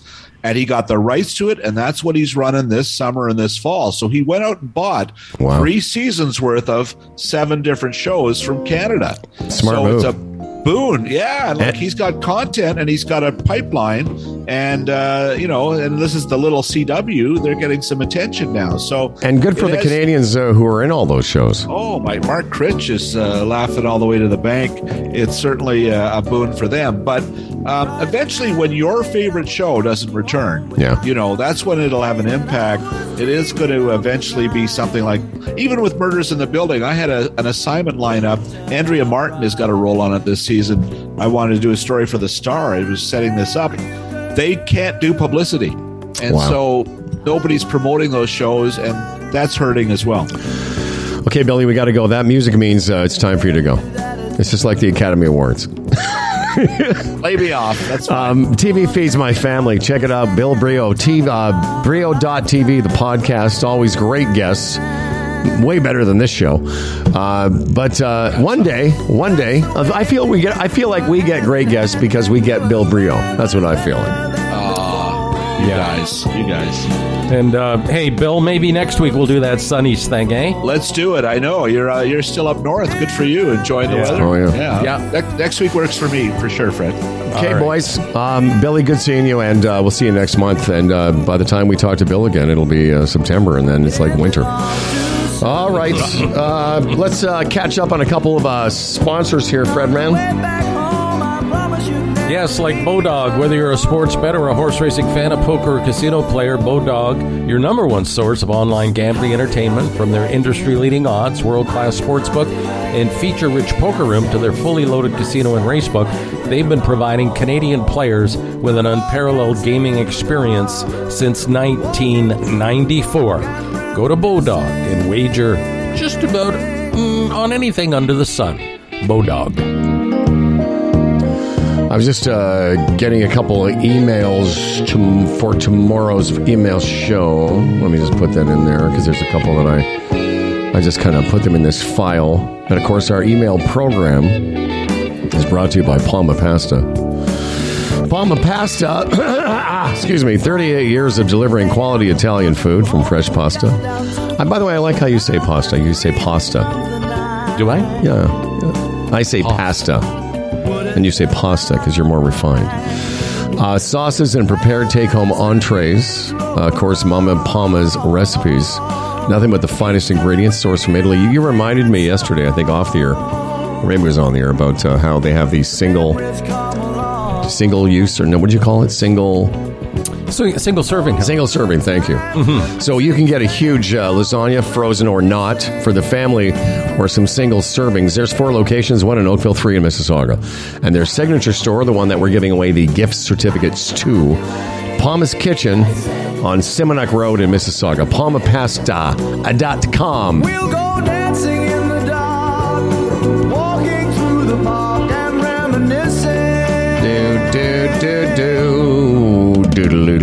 doodle down. Sherpa's coming on, is he? Is Well, first Dan Duran. I'm hoping I got to send Dan a note because I want to get Dan in between. I hope he's coming on now because I want to do it before uh, the Sherpa, or uh, I don't know, maybe do it after the Sherpa. Well, a couple of things in the news. Um, you were talking, you know, um, driving the EV. Uh, they say gas this fall could get two dollars a liter, two dollars, and not go down a much much after that. That's just shocking. What is it now? Uh, buck sixty something. Yeah. Well, there's uh, another great reason to look at the world of EVs because, uh, I'd say. dude, I have spent. Uh, here's how much I've spent charging that car for this entire summer, including, by the way, the other day at uh, in Peterborough. Uh, and I've driven all over Southern Ontario, and I've just topped hundred dollars Wow. for the entire summer. Well, my truck has sixty liters, so it's two uh, two dollars a a liter. That would be hundred dollars or hundred and twenty dollars to fill it. And you know, since I've had the truck, I remember when it was forty five fifty to Sure. fill it. Um, the last car I had, that Acura, which had a big engine and took a lot of gas, I was it, it, typically in the summer, you know, during the golfing season, I was spending 100 to 125 a week. Uh, Dan Duran, are you emotionally uh, back to a place where you want to do the news? Or you've recovered from our last uh, improv session? Yeah, I'm okay. I think I'm okay. I'm good. Did you did you sleep well last night, Dan? No, What's going on with your sleep? I don't know. It's just uh, you know, woke up uh, you know periodically about three three thirty in the morning. And then do you get know, back to sleep? Yeah, I go back to sleep. Well, that's what everyone does. They wake up and they go back to sleep. Really? That's a good night's sleep. I thought when you slept right through, that's the good night's sleep. Never, no one sleeps right through it at our age. I, I don't know. I can't remember going to bed like at ten o'clock and not waking up again till like seven or something like you did as a kid. I Yeah, I, I always wake up in the night. Obviously, I think it was from all those years of getting up at three thirty, quarter to four. Ruined, uh, but no, 100%. I always wake up in the middle of the night. Always, Yeah, Dan, the, the stress you're feeling about waking up and then going back to sleep, you should let it go because everyone's. I woke up last night at three something, went to the washroom, as we used to call it, uh, and then got back to sleep till five, and then fell back to sleep until six twenty. So maybe I had a good night's sleep. but Yes. my my standards are too high. Way too high. Read. Do some reading. But when you get back, one day if you're here at the house again, I don't know if that'll ever happen, but I've got some melatonin. It's just good to take once in a while, just kind of reset your circadian rhythm a little bit. I wouldn't, you know, just avail yourself of the latest technology, Dan. All right. Okay. here's- Here, here, here, good night sleeps. Here, the here, here's the way it is with me. 2019, the fall, went to Florida with a couple of buddies, Darren and Doug. There was one night I went to bed about 11 o'clock, and I didn't wake up again until the sun was shining, and I still remember that night. Honestly, That's like great. fondly, I look back and I think, wow, Wow. that was amazing. I would love to do that. That's that is such an old mm-hmm. guy thing. I remember it was only four years ago. I had a great night's sleep. yeah, God damn it! fantastic. All right. Well, mm. Dan, so you did have a good night's sleep. So be of good cheer. Now, here's to a fella named Dan Duran, a hell of a guy with a hella big wang, the quintessential anchor man. His voice is nice and low. Mm-hmm. Dan Duran, the anchorman comes. As for credentials, he has none. Can't tell a headline from his bum, but his voice is nice and low. Dan Duran, the anchorman's here. He's prone to falling off his chair, but he's got a big wang, so he don't care, and his voice is nice and low. My voice is nice and low. And now, live from Stratford, Ontario, where he's currently appearing in, in Hamlet, in, Macbeth, and all the Shakespearean plays. He, as an anchorman, actually. That's right. People don't realize Shakespeare wrote Dan Duran's part as anchorman if cometh. Here's Dan Duran. Okay, if you're filthy rich and you live in Iraq, the trendy thing to do there is to own predatory animals as pets. That's a big problem, and it can lead to other problems like this. A bear on a plane flying from Baghdad to Dubai got loose in the plane, and that was on the ground, so naturally it delayed the flight by a bunch of hours till they put the bear back in the cage. I guess. that they had the bear not in like in not in storage or whatever in uh, baggage. They had it actually on the plane. Well, they had it in in the, the hold, you know, wherever they could the hold of the plane. Oh, so it wasn't in the where the passengers were. It wasn't where the passenger. All right. No, they they you know I, I don't know if they deboarded or. Uh, but can you imagine? And also, can you imagine even like why why would you want even if you're filthy rich having a bear in your house know, as a pet? Anyway, Yeah, you know, there's uh yeah. Different cultures, eh? Different things. Weird. Weird. Weird. very weird. Anyway, next story. Well, you know, uh, I had I had picked this out for you too, and I- again, we're not doing another show again until next week, so I'm going to. Mm-hmm. You know, we talked about how many billions of dollars the impact of Taylor Swift and Yeah. and and I think we've talked about this the last time we were together. The Powerball in the states didn't they didn't have a winner, and I think it's up at a, a billion and a half dollars. I don't know if you guys heard that.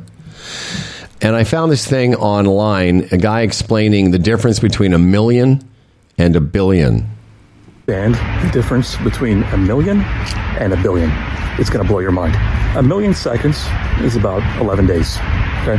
A billion seconds is 32 years. Right? Did you hear that? If I gave you $5,000 a day, every day, you'd have a million in about six months. It would take 547 years until you had a billion dollars. So yeah, the five thousand a day for six months, you have a million dollars. Five thousand a day for five hundred and forty-seven years until you had a billion dollars. I don't know. I found that mind blowing. I Well, found would multiply everything by a thousand, isn't it? Because a billion is a thousand million. Is that not right? sure, whatever. Yeah. Wow. Yeah. Just know this: the people that have a billion dollars, that's a lot of money. Just- And you can afford predatory animals. If you have, yeah, exactly. If you're, well, here's what you can afford. You can afford a bear on your own plane if you have a billion dollars. God damn it. No, I know it's crazy, isn't it? When you look at things in that term, and not to get all socialistic and everything, it's just the problem we're having now with the evaporation of the middle class. Those at the top, really, how much money do you need? Yeah. And often it's being sucked out of the middle class. It's weird. We need a reset. Well, it used to be, that's why we've talked about this before back in the late 70s when Lotto Canada started, whatever, and they gave away a million dollars. And I remember thinking, my, as a little Jewish boy in Moose Jaw, that a million dollars, that would you would be set for life. And that seemed like an, an enormous amount of money. And then you think about this Powerball, uh, $1.5 billion. Yeah, my uh, yeah, it's just uh, wild. I would definitely, it, wi- if I won a m- a billion and a half dollars, I would definitely, definitely have my own plane. I don't know that I, I, would, I wouldn't have a bear on it, but I would definitely have my own fucking plane. See, I wouldn't because I'd You be what? afraid it would crash, and I wouldn't be able to spend that money. Yeah, but every plane you could get on could crash. Ah, commercial airlines. You mean your own little private plane? No, no, no. I'm talking a j- private schmivit. I'm on a jet. Oh, like like Trump Air, that type of thing. well, Your like a jet. real plane. Like a frick. No, I'm not Yeah, talking about. I get I'm not talking about that. I'm talking about jets, man. I want So like, like, a, small executive jet? A or Gulf, would no, like small. a I want a seven- Gulfstream. I want, I'm going to spend fifty million on this plane. I want to go on something with. I can go places. Like, hey, I call you up and go, hey, Dan, on your way back from Stratford, do you want to head over to Bermuda just for for the lunch? Stop by for a Stop by. of We'll go to. Bermuda. I'll have you back in Peterborough by uh, tomorrow. Yeah, that's doable, isn't it? So that's a 737 or something? Or, Gulfstream. or just a Gulfstream. It's small. that? Well, it's like it's like it's, it's a private jet. There, you know, you've heard of them before. For God's Yeah. sake, Dan. Can, Yeah, you, can you stand, stand up in them? Yeah, Okay. yeah. No, but that the lifestyles of the rich and famous. I mean, you say that, Howard. You could easily do that if you had a jet like that. Toronto, fly down to Bermuda, have lunch, maybe Yeah. sit on the beach for a couple hours, and fly home. Be home by eight o'clock. And people live that way. Yeah, Bastards. not us. Uh, Dan Duran, do you have a second story? I'm uh, just checking in with uh, our friend Tim Niblett's, having some uh, Niblett's, having uh, some uh, computer issues, will not be joining us. I give up. Oh, he okay. says, sorry, enjoy your day. No, I got to say, okay. No worries or no problem or uh, no te preocupes, which is Uh, Tim is a portfolio manager. Yes. Raymond James, a member of the Canadian Investors Protection Fund. Um, I don't know. Uh, he had a long list of very technical things today, to be honest. Yes, so too we'll much just for us. leave that maybe till next week or his next visit. It's just again, if you're looking for a new guy, want somebody to have a second look at your portfolio, Tim is the guy. RetirementSherpa.ca. Yeah, man.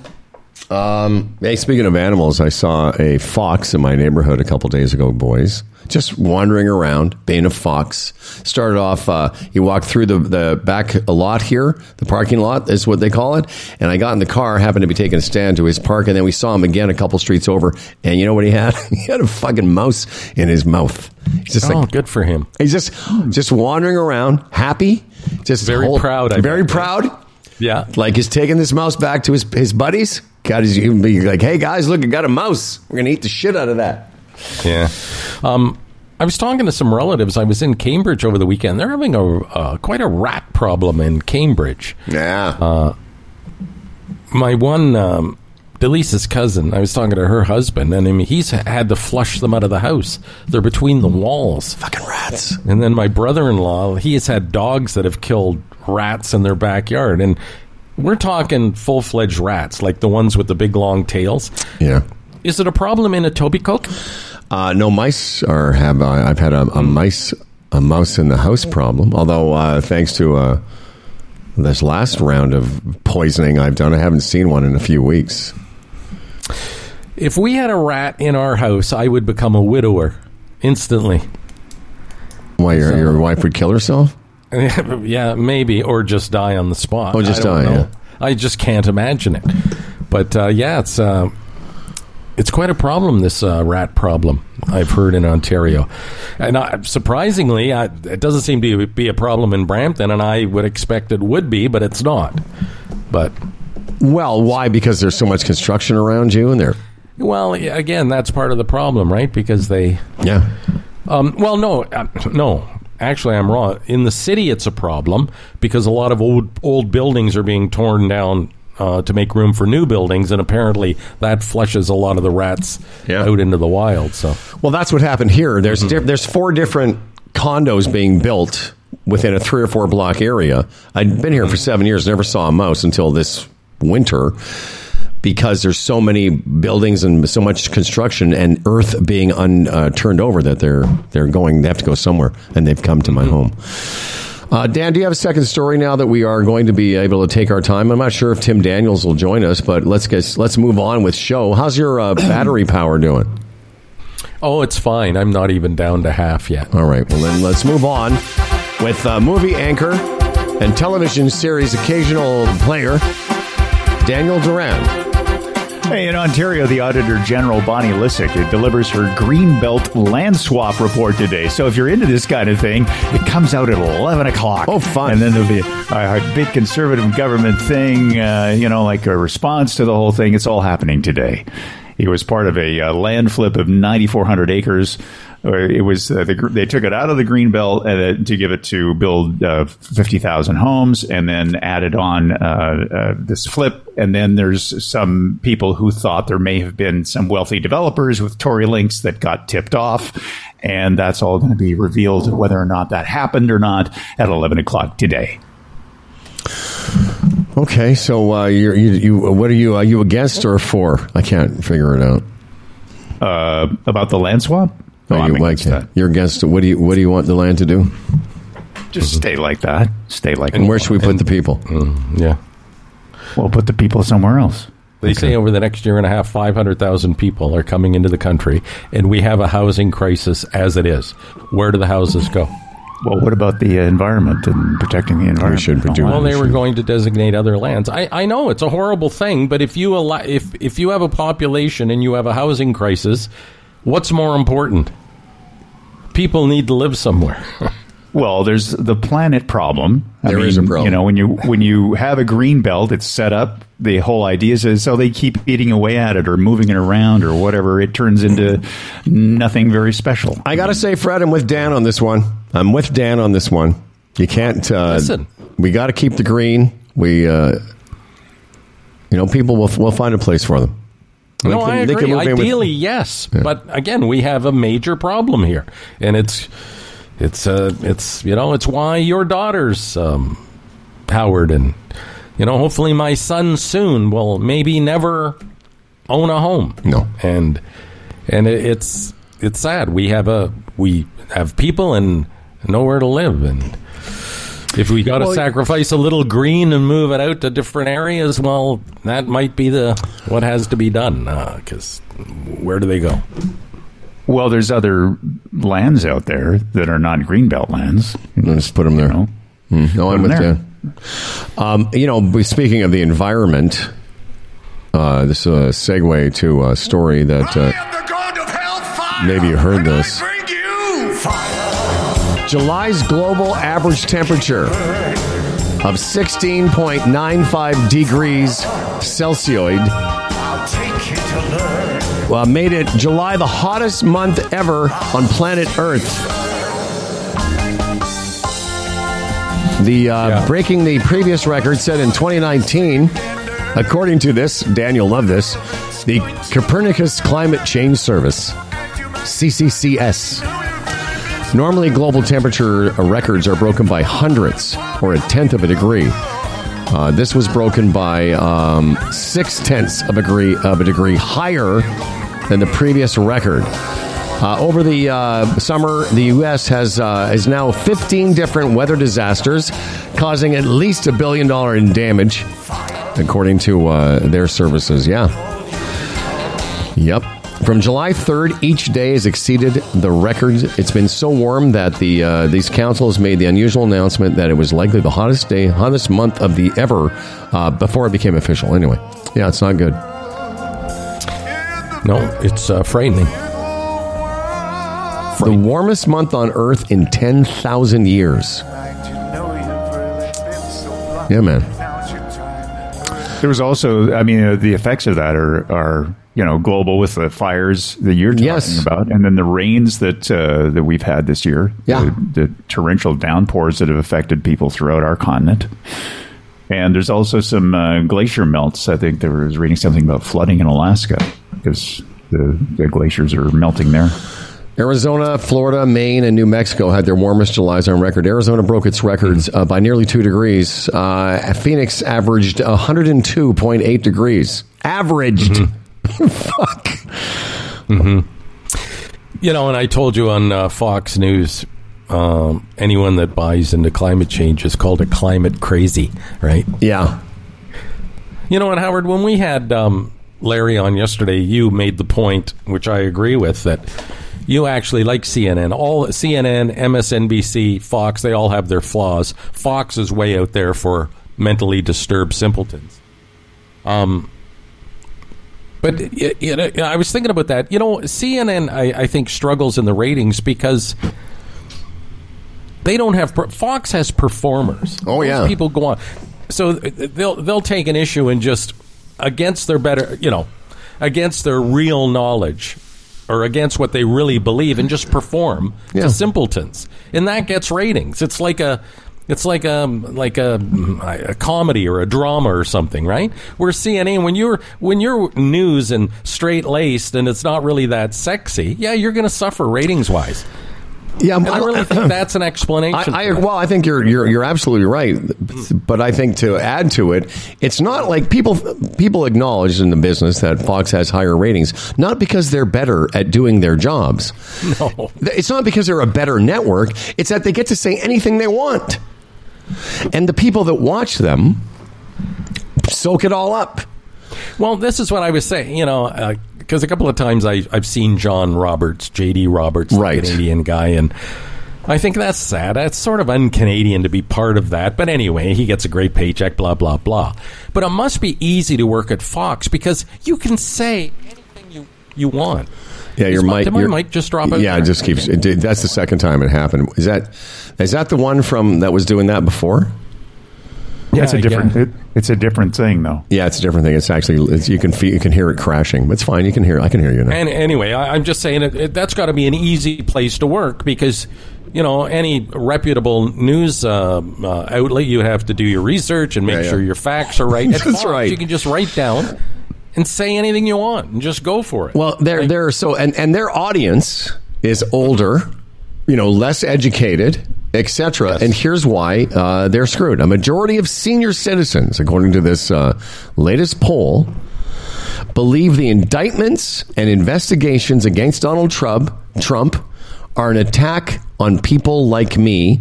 That's 53% of U.S. citizens 65 and over yeah, think there that that this investigation is an attack on people like me. I, I read this uh, earlier today. There's there's this feeling amongst um, Americans who support him that he is like them.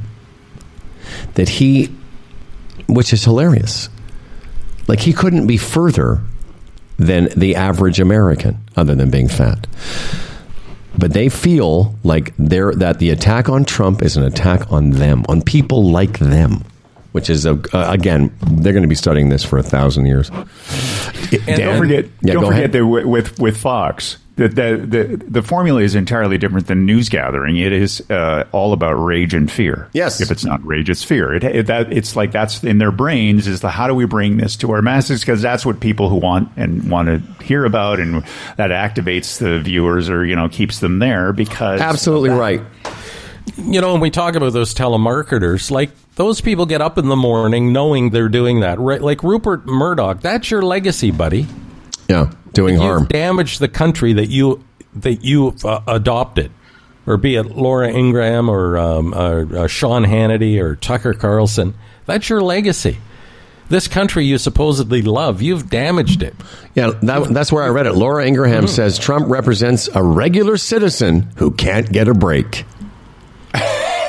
and and the only reason she's saying that is because he says that, right? Like, I mean, that's his whole thing. Well, and not only she says it, but those it reflects that stat I just said that fifty three percent of people who are watching her believe that. So of course she's now it's a echo chamber. She says it, they believe it, Yeah. they believe it, she says it.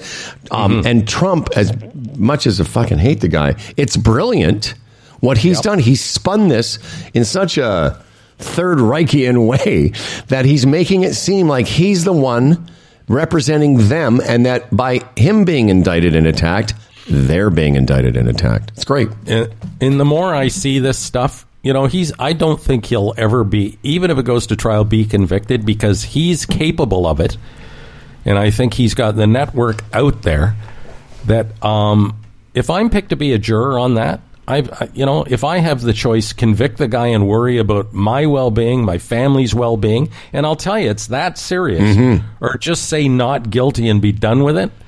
What am I going to do? And I think jury intimidation and uh, is going to be a big thing through this because they'll do it.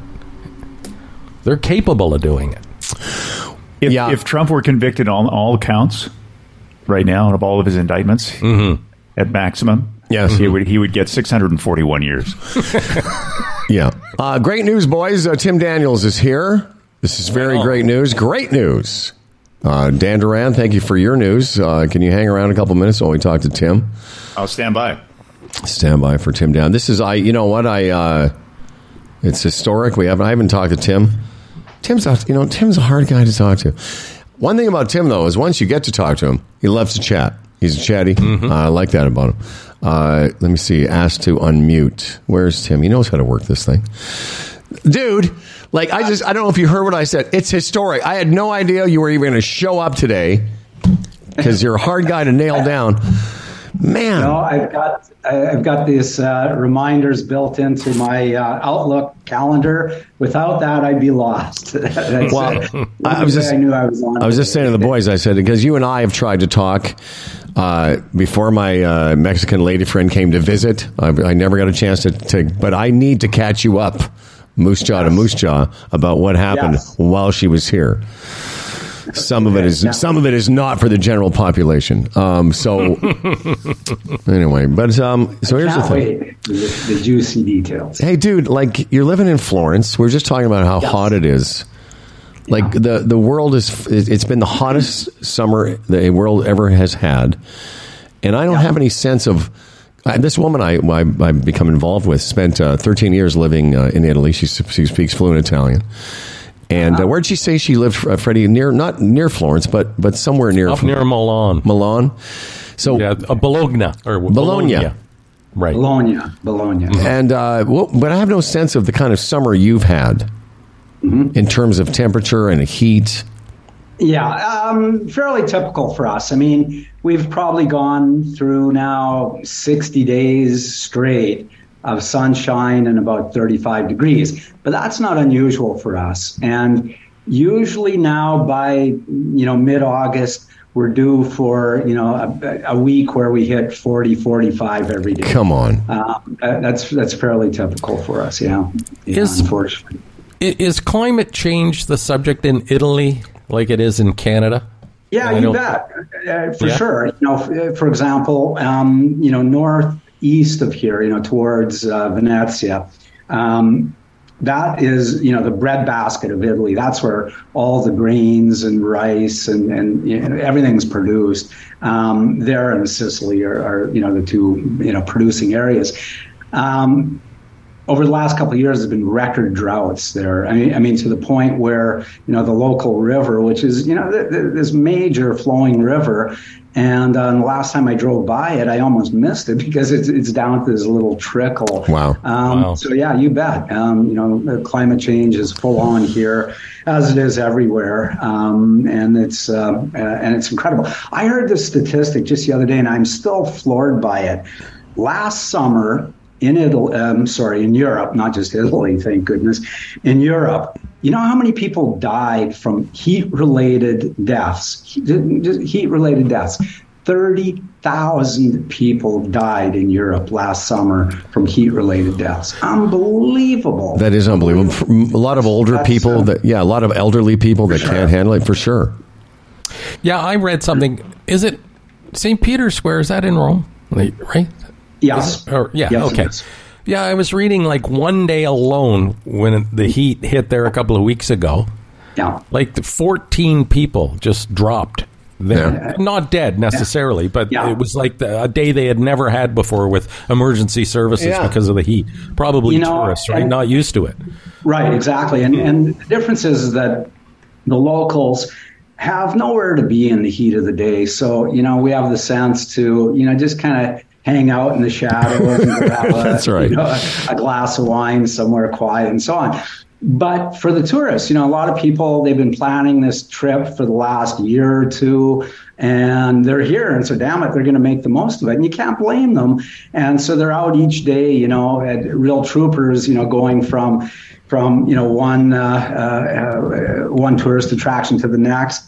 And uh, and and it's and it gets to them because they're they're not used to the heat. Which makes sense because they want to be out and about. You know, did you guys hear this? Speaking of a weird stat, I, I talked to, I, I can't remember this before, before we went on our little break, but in, in Phoenix, in Arizona, they were rushing people to the hospital because they fell over on the sidewalk and were getting burned.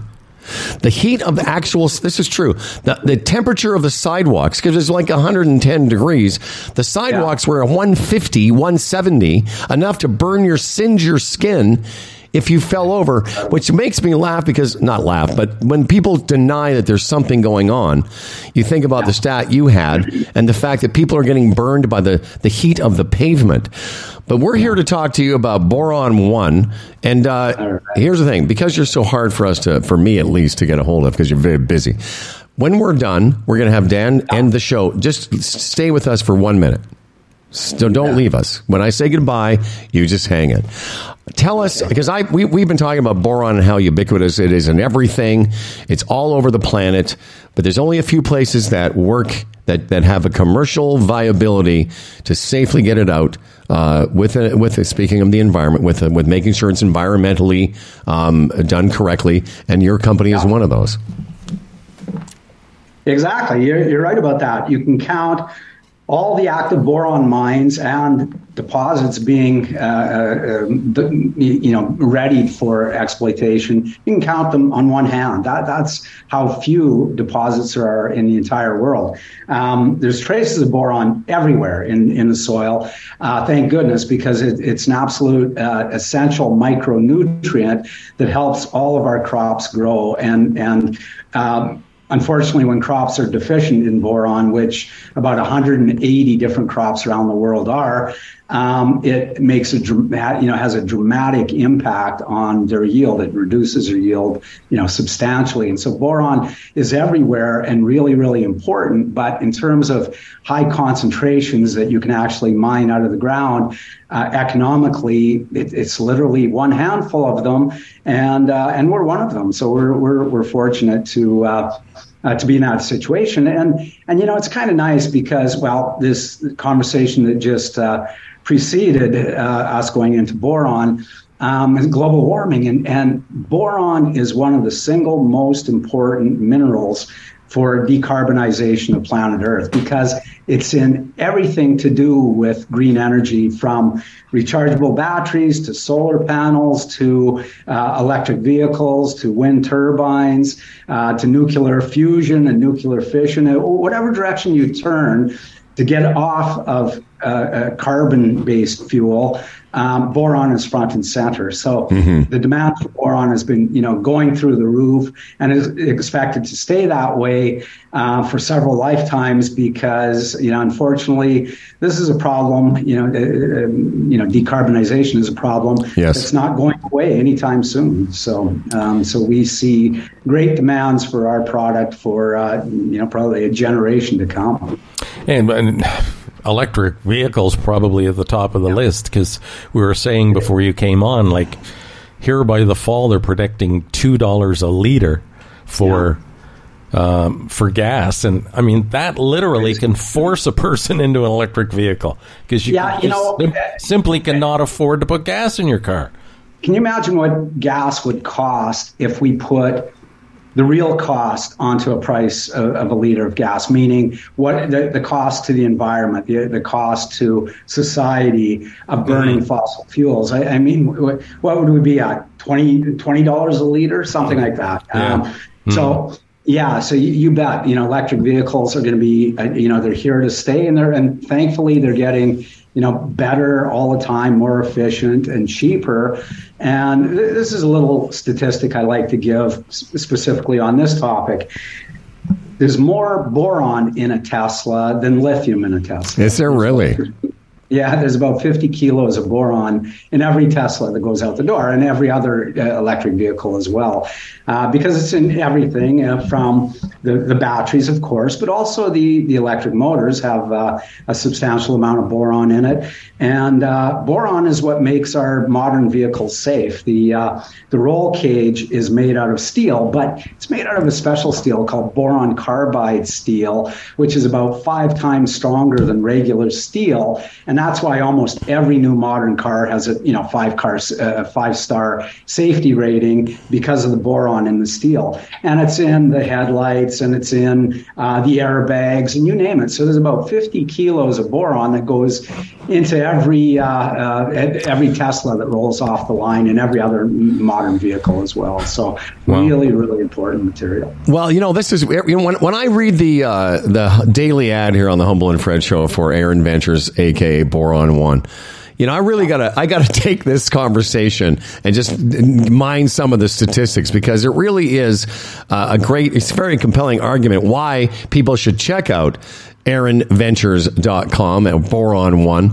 Uh, as uh, we often say we have a, a guy here on our show the retirement sherpa and i say talk to the sherpa about an investment or your sherpa.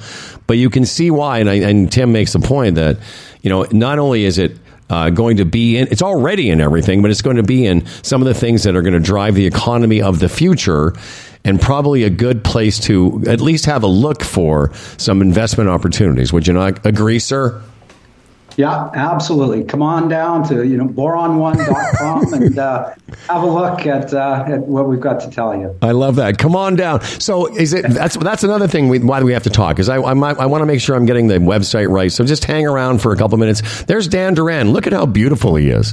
That do you see that Dan? Dan, do you say hi to Tim? No, I, do don't- see- There's Dan. There he is. Hey, Dan, how are you? I'm great. Good to see you, buddy. He's Where not sleeping. He's uh, not sleeping well, looking Tim. at- Yeah, he's not sleeping very well. No, well, join the club. I was up at four o'clock this morning. See? that's uh, pretty much par for me. I, I mean, not because I have to work for God's sakes at four o'clock. This because I can't sleep any longer. I, See, we- I we- wish at least if I had you know a job to go to at four, it would be. Uh, it would be productive, but I'm just up staring at the ceiling at four o'clock. Well, we try. We tried You know, to tell. Tim- yeah, go ahead. Yeah. No, I was going to say back in 2019, you know, Tim, I had a, a one night where I slept all night. Yeah, That's- Right. that's four- four years ago. I went to sleep, woke up, the sun was shining. Yeah, it was 2019. Um, so hang on a second there, Tim. Don't go away. Tim Daniels, Boron One. Uh, just so give me the website again because I've been I've been saying ErinVentures.com. Yeah, just boron1.com. Okay. Thanks to Bill Brioux. Uh, Tim Nibble We'll try and get uh, another appearance of his. Uh, tomorrow, of course, we're doing the email show. Uh, and everyone have a great Humble and Fred. Uh, well, I guess we're going to see you guys tomorrow because we're recording. Uh, and uh, we will be back with the, the official show uh, next uh, Monday, Dan. This episode of Humble and Fred was brought to you by Architect Outdoor Living, the Retirement Sherpa, the Chambers Plan, Bodog, Erin Ventures, EVNet.ca, Palma Pasta, and Stretch Lab Toronto. We read all of our emails, and we've got that email show that Howard was just talking about with a Palma Pasta prize. Humble and Fred at humbleandfredradio.com. So tell us what you think. Liking and subscribing really helps us out, so does writing a review, so say something nice about us. For Humble and Fred, I'm Dan Duran. And remember, when you travel, always bring your charger. Full battery means you have the power to enjoy every goddamn day. The jigsaw jazz and the get fresh flow.